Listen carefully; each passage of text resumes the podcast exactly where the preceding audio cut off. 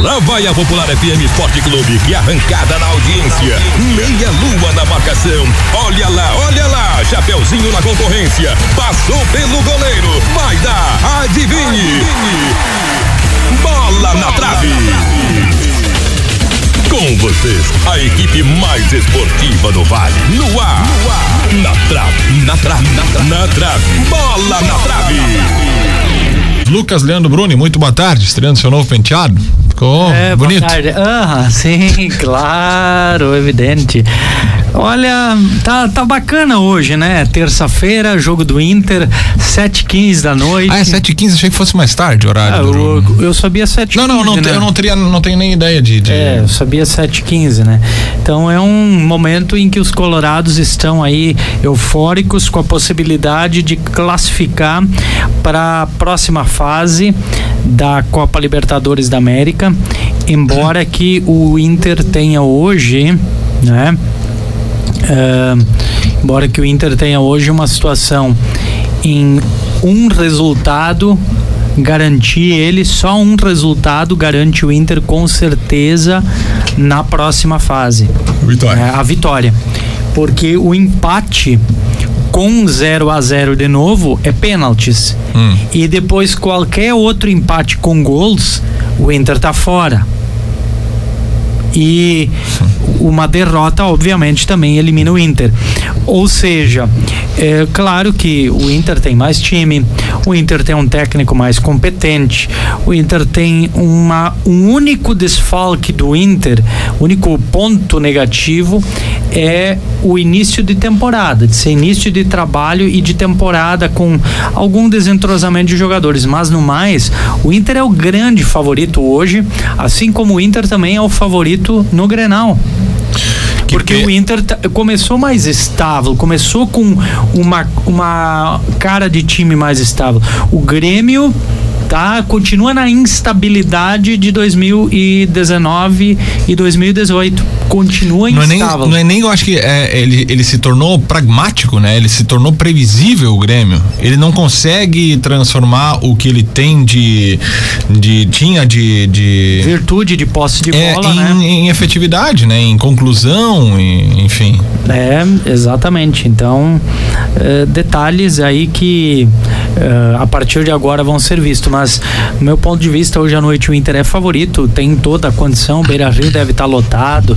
eh, Esse, esse é um torcedor- fator que pesa bastante, né? torcedor, o Inter em casa, ele perde quase nunca, né? Ele perde muito pouco jogo. Então hoje é um jogo assim para quatro gols de diferença pro Inter. Opa, hoje noite. opa, Hoje à opa. noite é de quatro para cima a diferença. Reativou tua bola de cristal? É, reativei ela. Passou os Uhum. meses de férias lá na Concertel com o Romeu. Eles deram uma calibrada de novo nela, viu? É, Vamos, olha. e aí depois ela passou em metro também ainda. Ah, passou por metro? Sim, passou pelo metro também. Uhum. É, eu, eu só tenho eu só tenho pena que nós vamos eh, nós estamos na, nos últimos dias desse nosso debate com a tua participação aqui, É. Rodrigão. É uma pena, viu?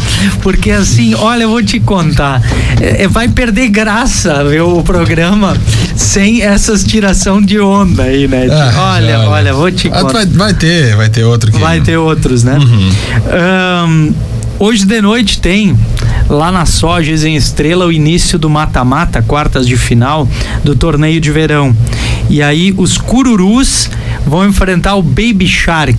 Tchururu. Tu acha o, essa musiquinha aí? Vamos largar ela. Ela, ela é tão bonitinha assim. Tu sabe né? que eu tenho ela aqui, ó. Deixa Ah. eu procurar ela aqui. Eu tenho uma versão dela que ela é uma versão em alemão. Opa, do Baby Shark? É. Não é, não chega assim aqui, ó. Vamos Sabe o que, que é Baby Shark? É tubarão, é filho de tubarão no É, caso, filhote né? de tubarão bilho- ah, ou bebê. Alô,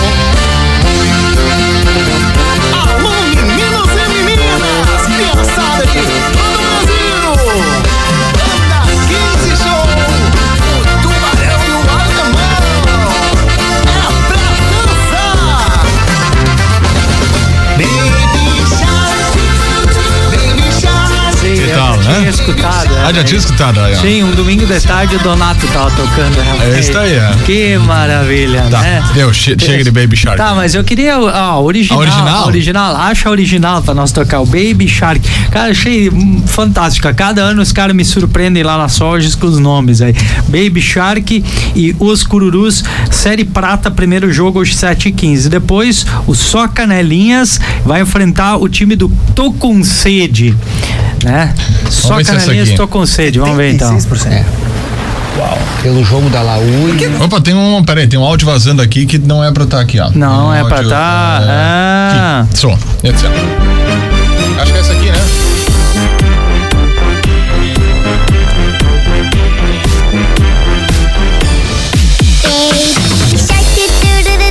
Baby shark do do do do do baby shark do do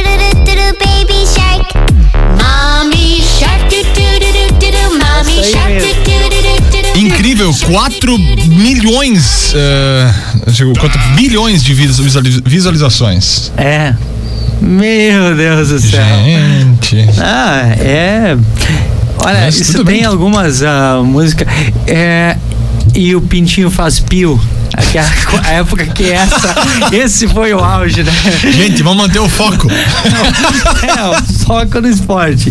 Depois, hoje à noite, Ai, no torneio cara. de verão das Sojas, tem Super 10 e Demoils Júnior pela prata e também pela ouro, o Brocadores de Teutônia enfrenta o Nárnia.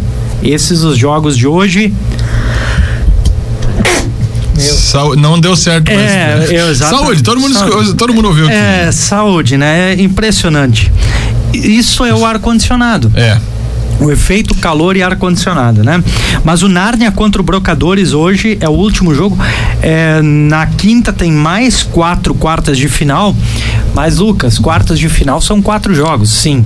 O detalhe é que nas Sojas nós temos série ouro e série prata. E cada noite tem dois jogos de cada série. Então, fechando oito confrontos aí nas quartas de final do torneio de verão. Também vamos destacar aqui que. que mais nós podíamos falar hoje? Yeah, Me pede, vamos lá, vamos, vamos achar um assunto aqui. Yeah. Baby Shark? Vamos falar de Baby Shark? Não, não. Não, ah, vamos falar, vamos falar então, já de que... esquema tático. O que, que é melhor? Tá, isso, já- É. eu acho que é na mesma... É, bom, o que, que é melhor? O ouvinte pode participar, Boa, né? boa. Ah, Vamos lá. Qual é o melhor esquema tático? O Jaime Vatcher, tá? Hum. O Jaime Vatcher, ele foi bicampeão de Teutônia como técnico em 2003 pelo Atlético, 2004 pelo Canabarrense, jogando com o 3-5-2. É, nós temos é, técnicos que gostam do 4-4-2. Uhum. Ah, um exemplo é o Gilson Holman. Gosta do 4-4-2. É, mas o Gilson também já usou 3-5-2. Também já foi adepto. O Gustavo Guever é mais da linha do 4-3-3. Tá? Ele gosta de é, dois jogadores abertos marcando o agudo. Então, o que, que é o melhor esquema para um, um futebol amador? No meio, principalmente. É, A linha de trás é praticamente todos eles, ah, assim, com exceção do 352, aí muda, né? Mas a grande maioria utiliza eh, dois zagueiros, dois laterais e aí no meio, um volante e dois pelo lado eh, jogando como meia, eh, mas também com a função de marcação numa lateral de losango e lá na frente, tá? Ah, um, o, o número um do Zagalo, lembra do losango, né? Sim, a ponta a- do losango é aquele que faz a, torre, conexão, né? A conexão com, com o ataque e dois jogadores de ataque. Ou é melhor jogar com dois volantes e dois volantes jogando um quadrado no meio de campo. O quadrado ou o losango no meio? Vamos, vamos botar aí o questionamento. É, segundo, tá? Segundo o Gustavo Guever, depende muito da matéria-prima. Tá, e, Ou seja, outro, jogadores, né? Tá, e outro, outro detalhe que agora, então, já que o Gustavo tá, ele que sempre tá na sintonia, ah, o esquema tático passa pelo adversário? Eu acredito que os técnicos ah, também olham o adversário, mas ah, a maioria desses técnicos aí, dos que eu citei, tantos outros que tem aí também, eles têm convicções. Eles ahn, utilizam a sua linha e fazem muito mais o, o seu adversário preocupar-se com o teu time do que tu preocupar com o outro. Mas eles olham, sim. É claro que às vezes eles mudam uma ou outra peça, principalmente quando vem os caras de fora, eles mudam às vezes conforme a característica é, do adversário também. Mas eu entendo que a maioria utiliza um, um esquema. Sim, o Gustavo tem razão, depende do, do grupo de jogadores disponível, né? É, é, essa é uma lógica. É, mas o elenco já é moldado e adaptado e construído aos moldes do, do, do treinador, né? Depende. Eu conversei com o Jorge Benini esses dias. Ele me relatou que a montagem do elenco do Esperança para esse municipal passou pela, pelos dirigentes que se contrataram, né, os diretores, mas também passou por ele, enquanto técnico, a avaliação individual de cada atleta. O Gustavo, sei que gosta de trabalhar desse formato. O Gilson também, mas o Gilson já, ehm, pela característica, por exemplo, do trabalho dele no ECAS esse ano, ele, obviamente, analisa, recebeu boa parte do, do, do atleta, né? E os técnicos também recebem jogadores que eles nunca conhecem, conheceram às vezes, É. eles recebem pelo clube, o clube indicou, ó, tá aqui o grupo de jogadores. O Gustavo esse ano no Ouro Verde também vai passar um pouco isso. Como ele vinha há anos no Esperança, ele já tinha um raio-x. Uhum. Agora ali no Ouro Verde, ele tem que receber muito que jogador, tem, né? adaptar o que tem. Então, muitas vezes, o que o técnico pode fazer nessa hora? Ele tem que olhar e testar. Por isso que muitas vezes um, um jogo passa por testes, né? Você vai testar o jogador, ah, ele vai conseguir desempenhar. Ele disse que joga de lateral, ou ele disse que joga de meia. Só que na realidade ele é um atacante ou ele é um zagueiro pela característica que o técnico enxerga, né? Um fato curioso que aconteceu domingo no jogo entre Ecas e Rio Grandense foi o Guilherme, que é o jogador que até está no destaque da nossa Folha Popular, estará? No Não, sábado, já- isso, estava, isso. no- estará no sábado. E ah, ele começou, ele atuou como lateral esquerdo, ala esquerdo no primeiro tempo. No segundo tempo, o Gilson deslocou ele completamente, colocou ele como um, um ponteiro direito. O, o o antigo Mas ponteiro pé- com a direito. perna esquerda. Com- e e ele, ele fazia inversão de lado. É, é que a- Mas para um jogador, eu me surpreendi, porque que- ele era um jogador que, no primeiro tempo, não sei se você reparou, Lucas, que eh, o próprio Rudimar Thomas falou que o Ecas atacava, todos os ataques do Ecas eram pelo lado direito. Lado direito. O Guilherme subia muito pouco pelo lado esquerdo. E aí no segundo tempo o Gilson mexeu, ele tirou ele da lateral esquerda, lo- colocou ele lá pro ataque e tal. E tanto é que foi o destaque, foi o jogador, eh, foi o, curaque da partida. perna né? esquerda ele jogou lá na ponta É, ele tava, direita, inver- né? ele, tava, Inver- ele tava invertendo, ele tava invertendo posições com o. com o Fusca. Tá. E, É, o, o Gustavo já fez dessas de colocar é, um lateral esquerdo, canhoto de origem, totalmente canhoto, nada de pé direito, botar na lateral direita, pela característica de ser ala, de ser lateral. Mas é uma. No futebol de campo é algo muito arriscado. No futsal o pessoal faz mais, né? Mas no campo é muito raro isso dar certo. Tu vê um Zeca que deu certo lá no Santos e na seleção olímpica. É. E assim, é, quem é que mais nós podia citar que, que tinha essa característica, Inversão, né? né? É, são raros os casos. o Roger também não foi? Não. O Roger técnico do Grêmio? Não, Do- não? não, não, não. O Roger é canhoto, sempre foi lateral esquerdo. Não, não. Ah, te- teve outros, né? Mas é muito raro esse tipo de situação. Geralmente os jogadores, né, preferem jogar pelo, pelo seu posicionamento. No ataque já a gente observa. Lembra o, o Fernandinho no Grêmio? Uhum. Jogava às vezes pela esquerda, mas às vezes pela direita, invertido. É. O Marinho, Marinho no Grêmio jogava pela direita, puxando pro meio. Mas ó, o, hoje no Grêmio, o Alisson e o Everton têm essa facilidade de fazer esse, essa inversão. Não, mas tudo bem, mas os dois são destros. Eu estou falando de jogador que tem a preferência de uma perna, direita ou esquerda, e jogar do lado contrário. O Everton faz isso, né? Ele é destro, mas ele joga pelo lado esquerdo. Agora, um canhoto jogar pelo lado direito é mais raro. O destro, viu? O- Zeca é destro. perde mais o campo de Ze- ação, o, né? O Zeca é destro. Jogador que era do Inter e do Santos. Uhum, Ele jogou pela lateral esquerda da seleção olímpica. O destro, ele até se adapta. Mas o canhoto, que é canhoto mesmo, ele tem uma dificuldade maior. Isso Ele perde é- mais campo de ação, né? é, não é nenhuma crítica, mas é uma dificuldade a mais. Em compensação, ele tem algumas qualidades com aquela perna canhota dele que outros jogadores não vão ter. Né, que outros jogadores não vão ter. É, basta pegar o que o Rivaldo fazia com a canhota dele.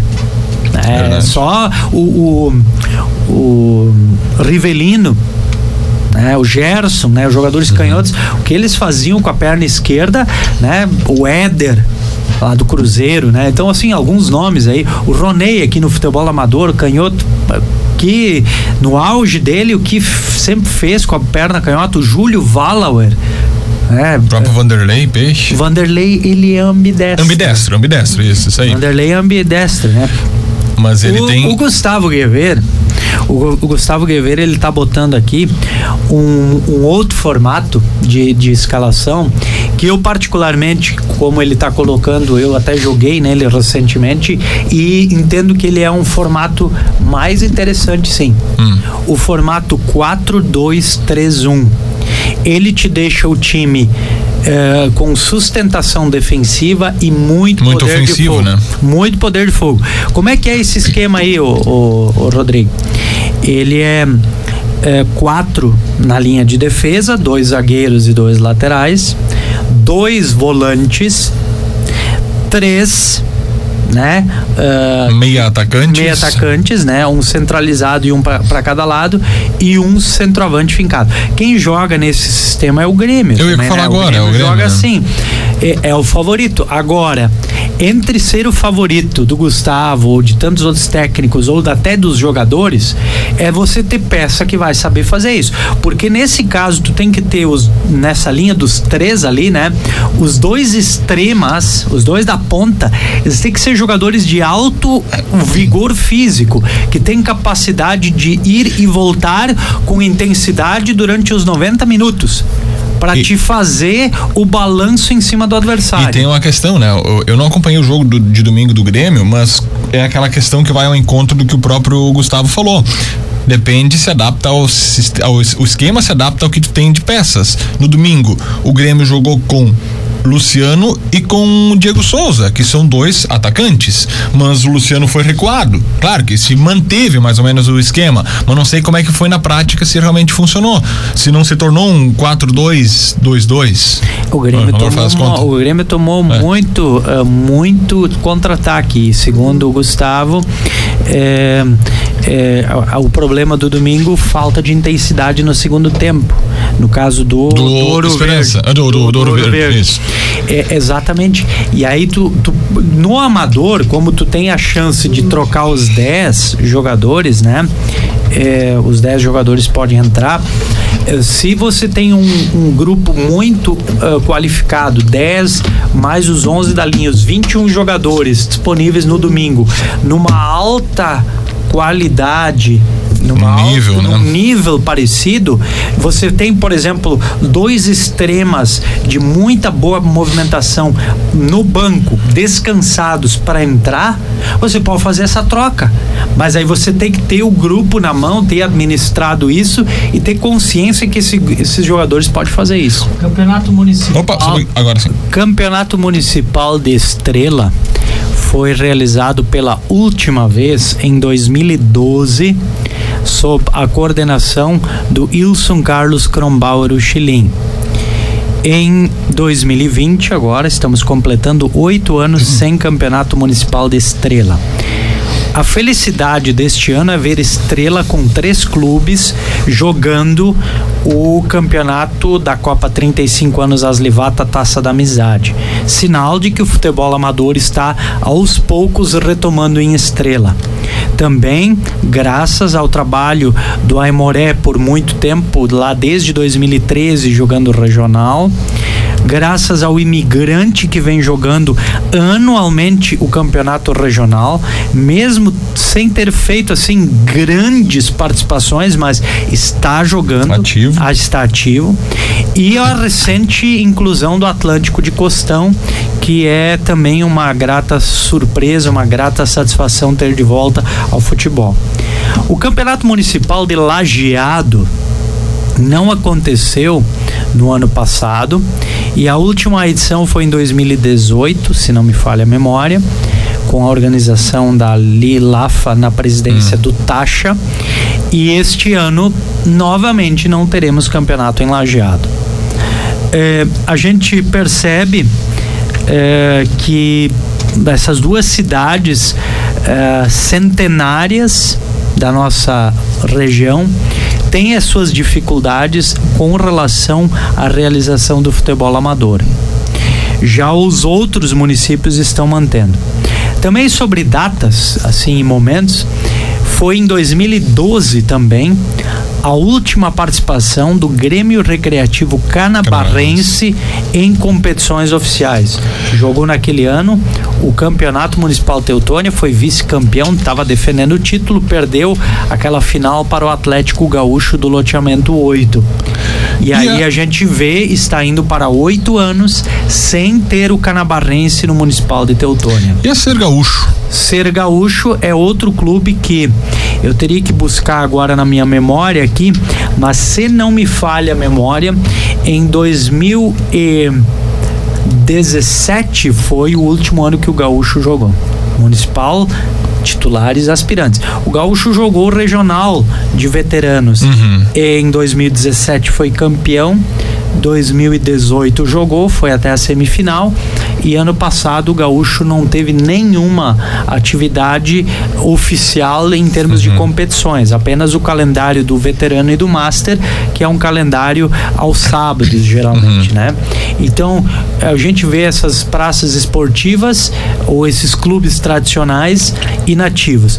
E outro dia o Josh Hagman estava relembrando de clássicos de Gaúcho Esperança quando ele era técnico do Esperança e quando ele era técnico do Gaúcho, né? Nos dois momentos ele estava contando um pouco dos do bastidor, sabe? Hoje, passados anos, algumas coisas do bastidor vêm, porque aí passou já aquele já- clima, aquele momento, né? Então assim, o esconde, o- as estratégias de retaguarda, essas coisas e todas, né?